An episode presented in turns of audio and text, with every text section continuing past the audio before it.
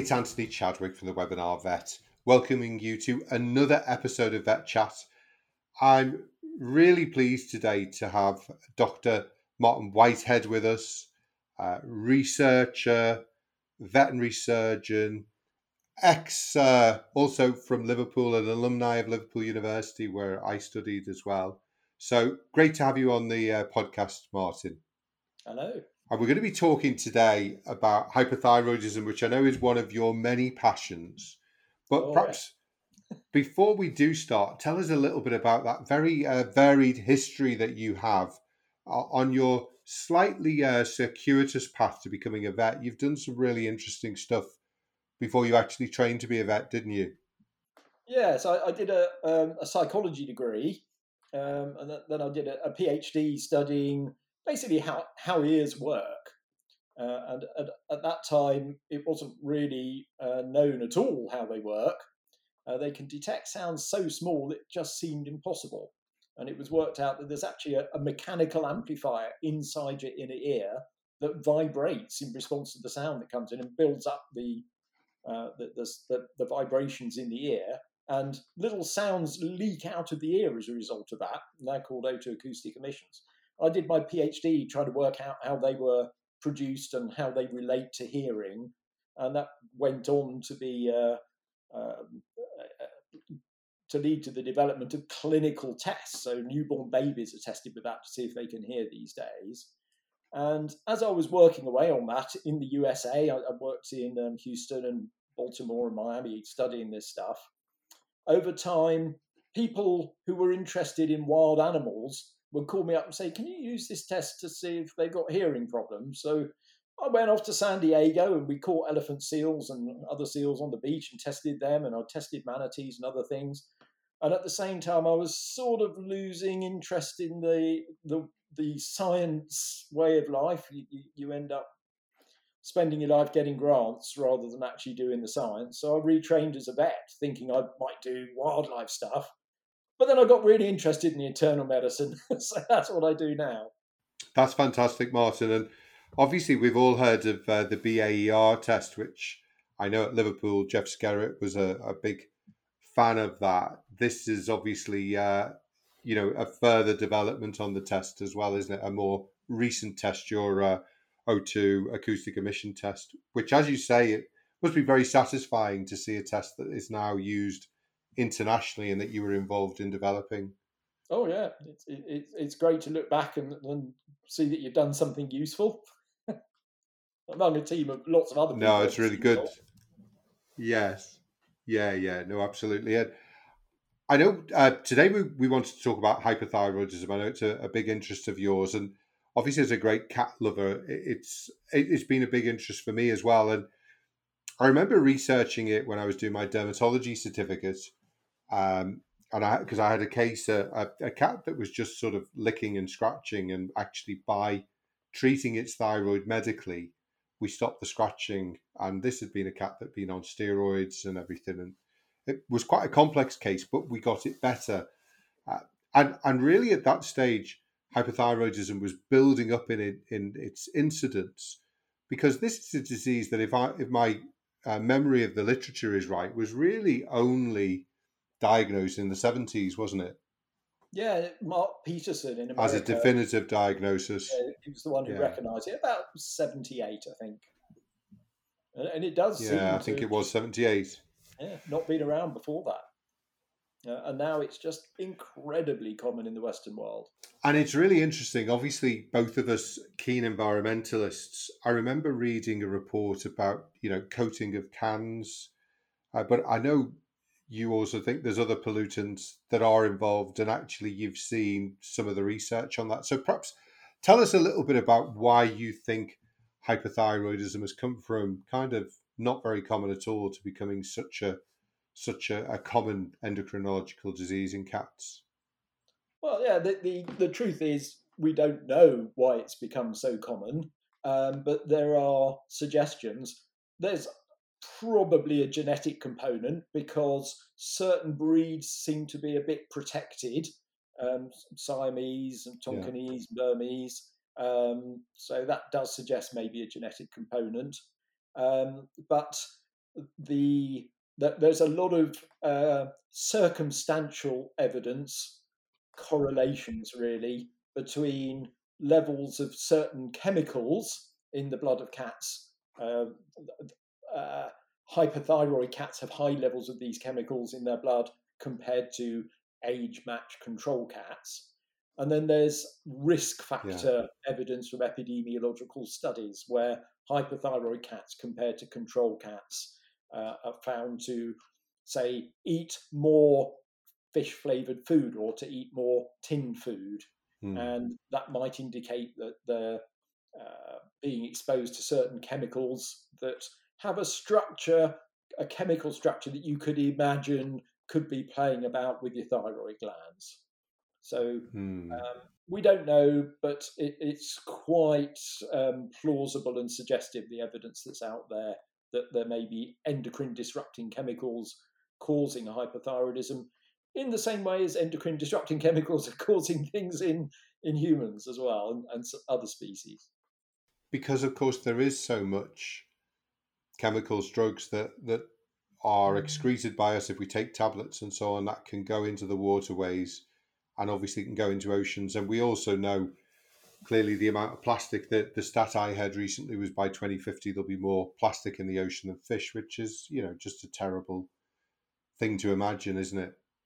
Yeah, I mean, but it's not just um, drugs coming out of people; um, it's industrial yeah. chemicals, um, yeah. pesticides, and one of the key um, chemical groups that thought may be involved in causing increasing the risk of hyperthyroidism in cats is flame retardants put into furniture. Obviously, flame retardants mm. are a hmm. really good idea for for obvious reasons. Yes, but possibly they are involved in in the etiology of hyperthyroidism too.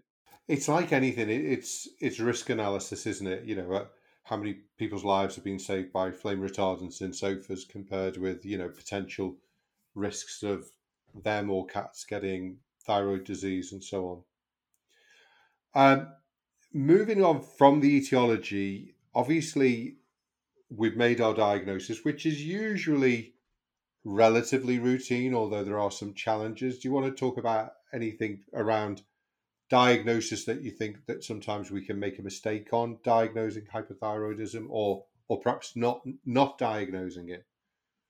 Um, yeah, I mean, there's a whole range of issues. Most cases are, are very simple, really.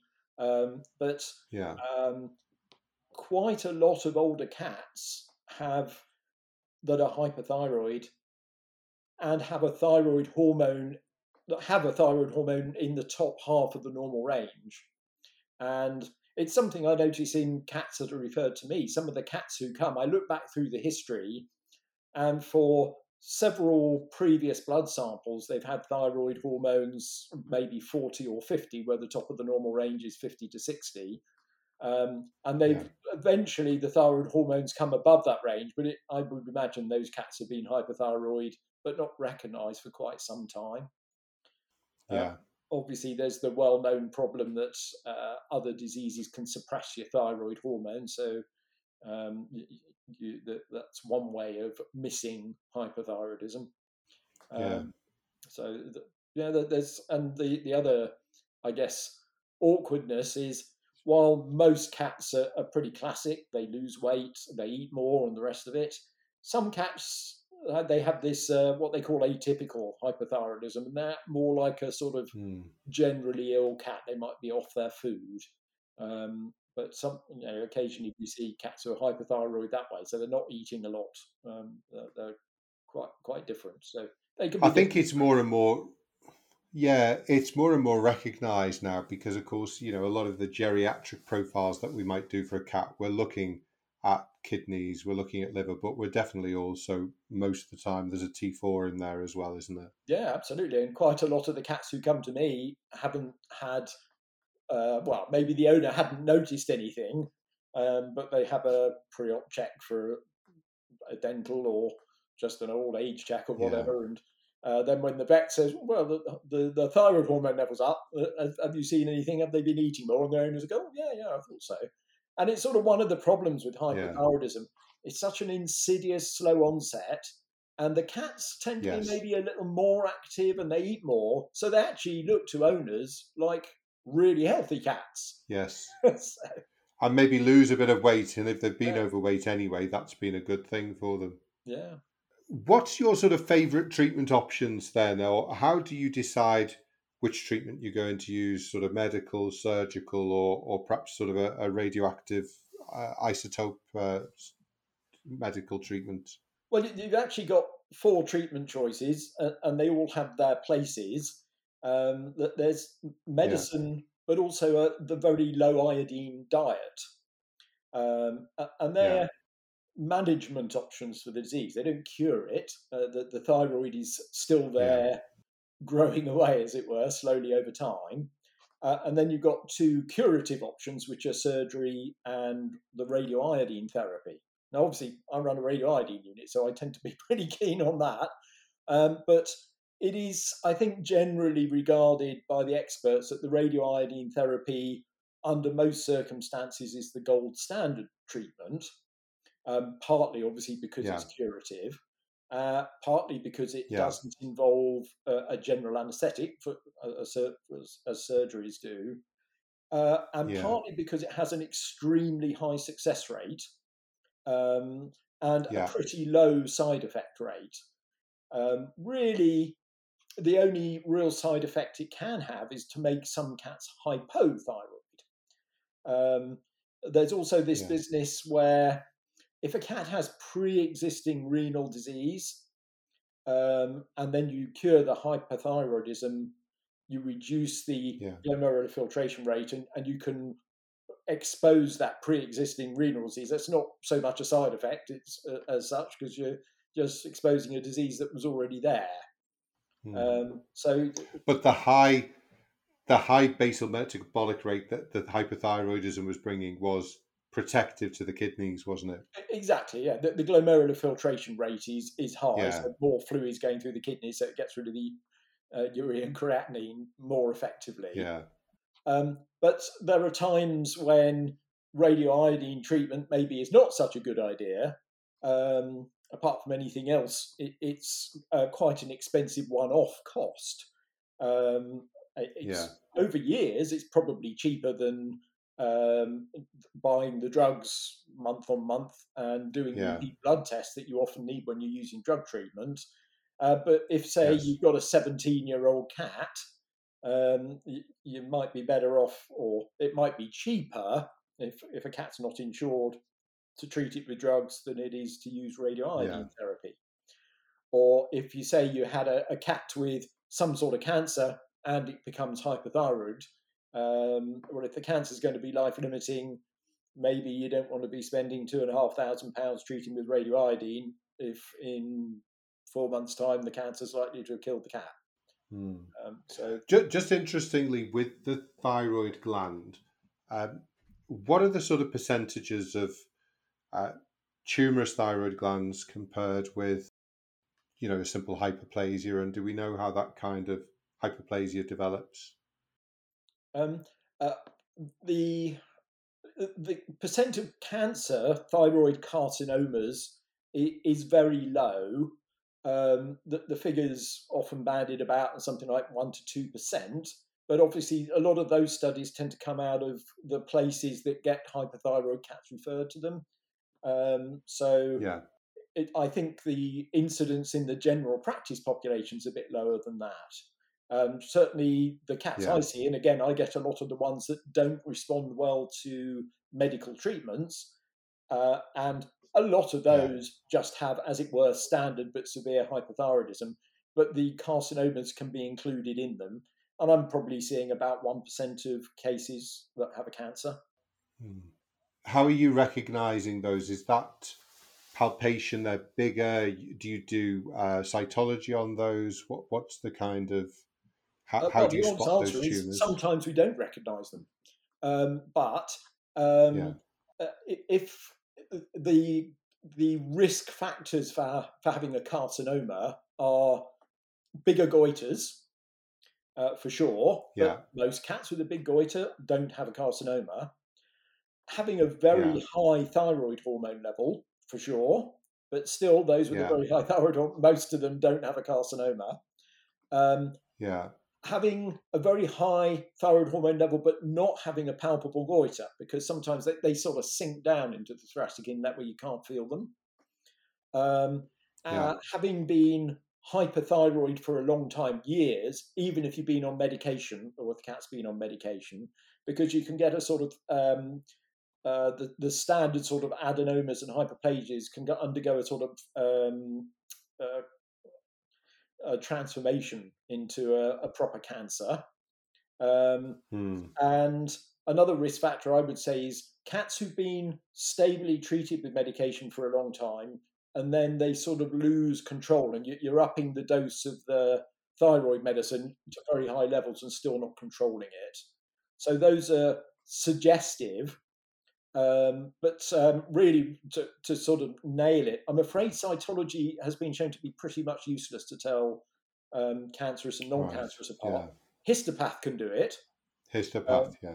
um, but then obviously you'd probably be removing at least uh, the, most of the goiter you can feel anyway. Because why would you do an incisional one? You do it excisional.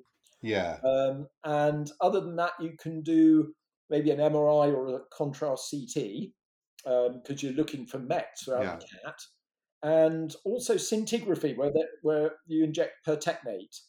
Uh, there's not many places in the UK that, that do that. A couple of the, the vet schools do for sure. Um, so they, there are ways to try and tell.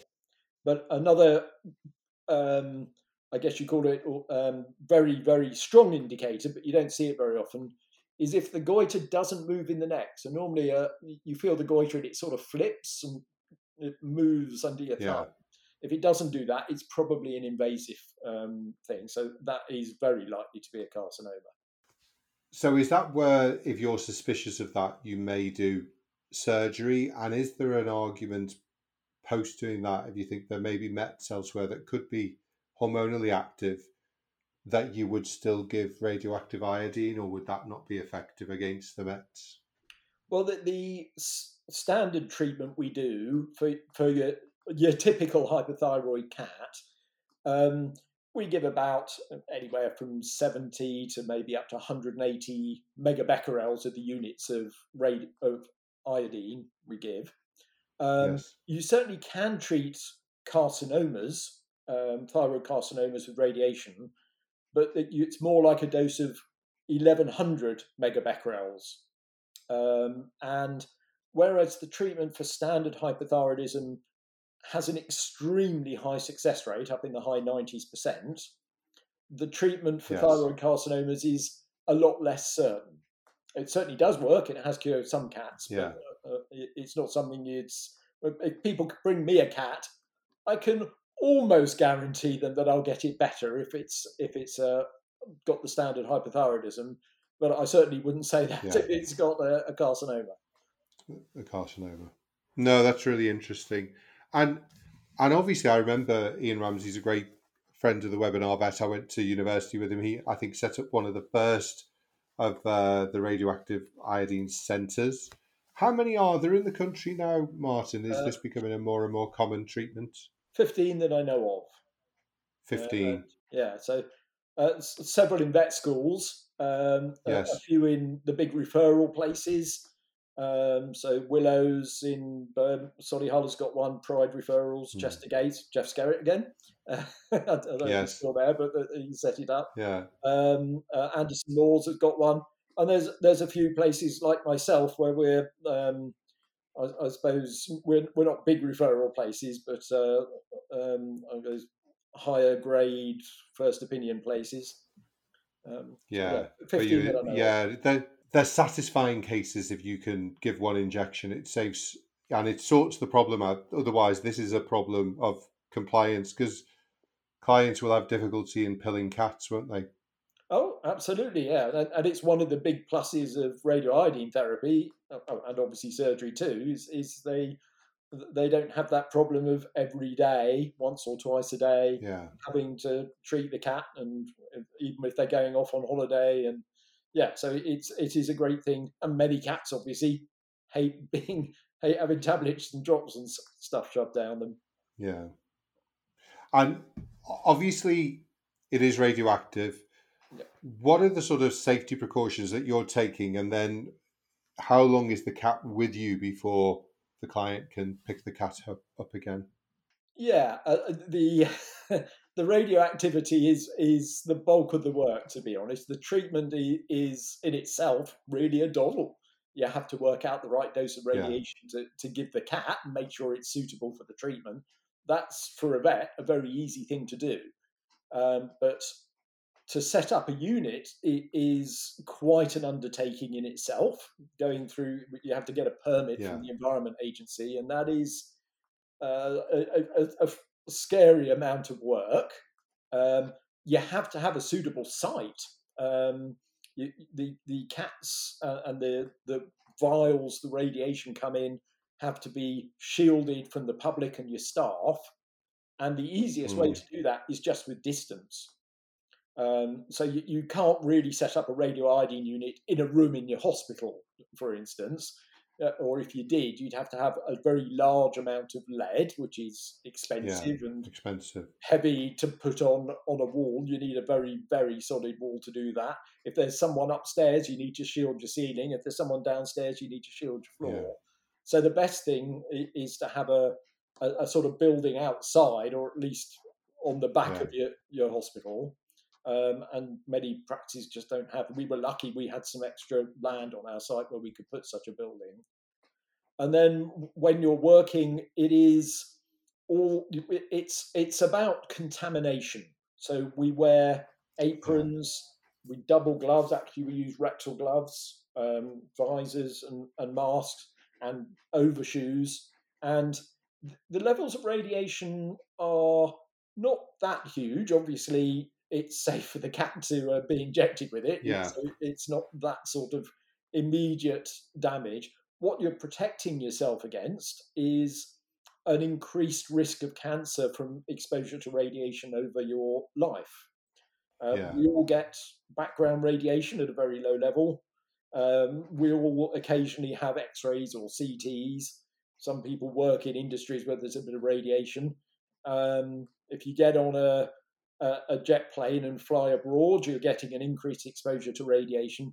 And you just want to, re- the more of that you have, the more likely you are to get cancer when you get old. So really, the, yeah, the safety, that's what you're trying to avoid. It, it's you're protecting, stopping yourself getting contaminated now to reduce your risk of cancer in 30 years' time is what it's about. hmm. um, but it, it's, it's what a, sort of how many cases are you treating a year, Martin? At the moment, we're doing about 160 a year, um, and, and that's increasing year on year. And we, we've got the capacity to do probably 400 a year if, we, if if if it builds up to that, which maybe it will one day. Um, so you have perhaps space for two cats at any one time. I no, know we, they're in for a few days, so they may be in and out. Yeah. 12. 12 at any one time and they're all at different stages because some of them will come in the next day they'll get their injection and then are they usually in for about five to seven days um, it, three to ten days so we, we have have one or two yeah. cats have gone home after two days if they're given a very low end dose um, but yeah, yeah and our maximum time in the radio radioiodine unit, unless say it was a carcinoma, they'd be in a bit longer. Our maximum standard time is ten days. No, it's fascinating. It's um, what was the history of, of finding this? This was presumably used in, in humans first, was it, and then translated across to cats? Yes, it's been used in humans since the 1930s, I think. Might even have been 1920s. Um, right, and okay. yeah, we, we just vets just modified it. So I, I, think again it was Mark Peterson who was the first person to do it in America. Yeah.